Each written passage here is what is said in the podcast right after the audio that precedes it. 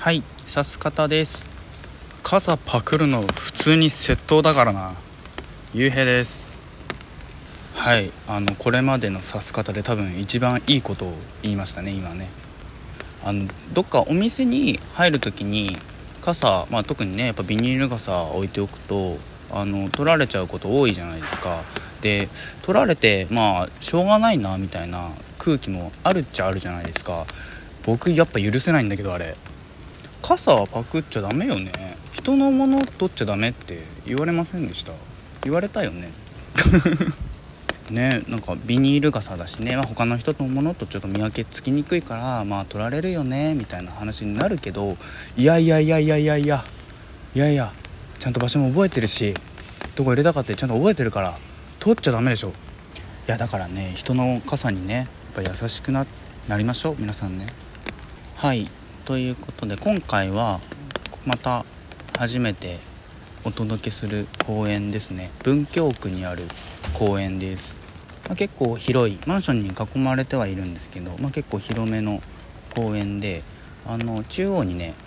あの大きな幅広の滑り台って言っていいのかな？滑り台ですね。はい。があってあの大人数で一度に滑れるような滑り台です。あの側面にクジラのイラストっていうかまあ彫ってありますね。クジラが描かれていてタイル張りになってますね。綺麗な滑り台です。でちびっこが多分ちょっと休んだりできる三角屋根の休憩スペースがあったり、まあ、ベンチも豊富にありまして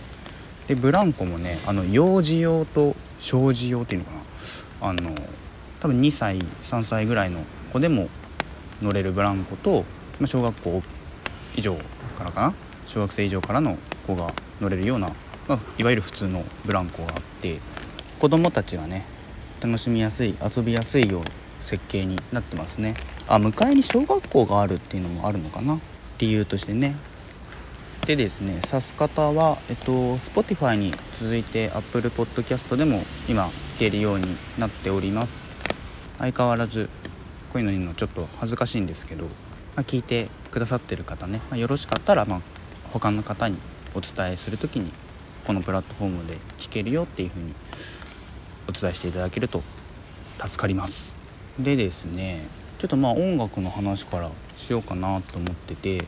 あの BUMP OF CHICKEN の「firefly っていう曲ご存知ですか？シングルにはなってるんですけどちょっと「ファイヤーフライについてお話ししますね。まあ、曲として、まあ、これドラマ主題歌にもなったんですけど曲としてはま王道って言っていいロックナンバーでただまあバンプ・オブ・チキンの場合視線ですよねいわゆるあの歌詞が先にあってその歌詞に曲をつけるっていう作り方だったはずなんですけどで、まあ、その視線の歌詞が、まあ、そのドラマにもちろん寄せてある部分もあるんだけど、えっと、一つには諦めることの美しさっていうのが歌詞にあるわけですよ。であの何年か前結構前僕ね「ファイヤーフライすごい好きな曲なんですけど何年か前にあるそのバンプの人気曲ランキングみたいなのが何かの企画で発表されててその中でねあの最下位だったんですね「ファイヤーフライ。まあ、分かるわけですよ。やっぱり諦めるってねすごくネガティブに取られることのが多いから諦めるっていうとね諦めるなよっていう、まあ、そういう返事が返ってきたりするわけじゃないですか普通。でまあそれはその通りなんだけど「ファイヤーフライの歌詞にあるのはその、まあ、ある夢をね例えば諦めても生きること人生自体は諦めるなっていうメッセージの歌詞になっているんですよ。で僕の場合だと、まあ、体調不良があったりしてちょっとしんどいなっていう生きるのしんどいなみたいな時期があってで夢ている、まあ、夢もあったんですけどちょっとそれも難しいなっていう状況が、まあ、あって。なのでまあファイヤーフライ結構聴くことがねこの1年ぐらいすごい増えたんですけどやっぱいい曲だなと思って。やっぱ歌詞ねその人気投票最下位だったけど諦めることの美しさを歌ってるんだけどでもねやっぱ諦めないで生きてこうっていう本当はねそういう歌詞なんですごいね勇気づけられてますね。うん。あの、まあ、ラジオトークね始めましたけど、まあ、聞いてくださってる方には本当にありがたいなと思っていて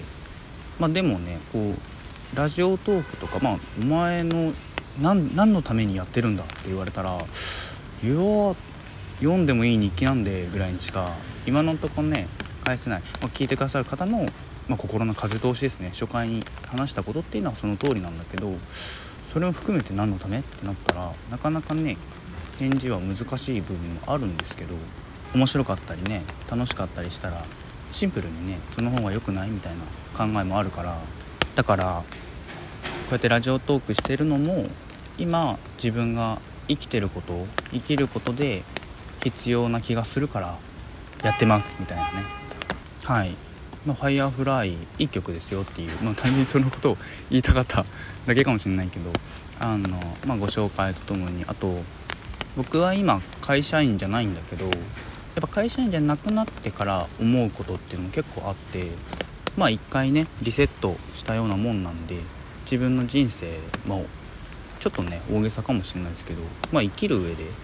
何が必要かなみたいな。自分にとって何が必要なんだろうなみたいなことを思いながら、まあ、楽しみながら生きる。そんな、まあ、自分の背中を押してくれる曲にもなってますね「ファイヤーフライ。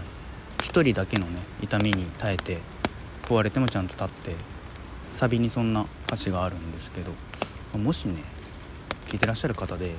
今ちょっとしんどいなみたいな思うような時があったらまあ一回聞いてみてはいかがでしょうか。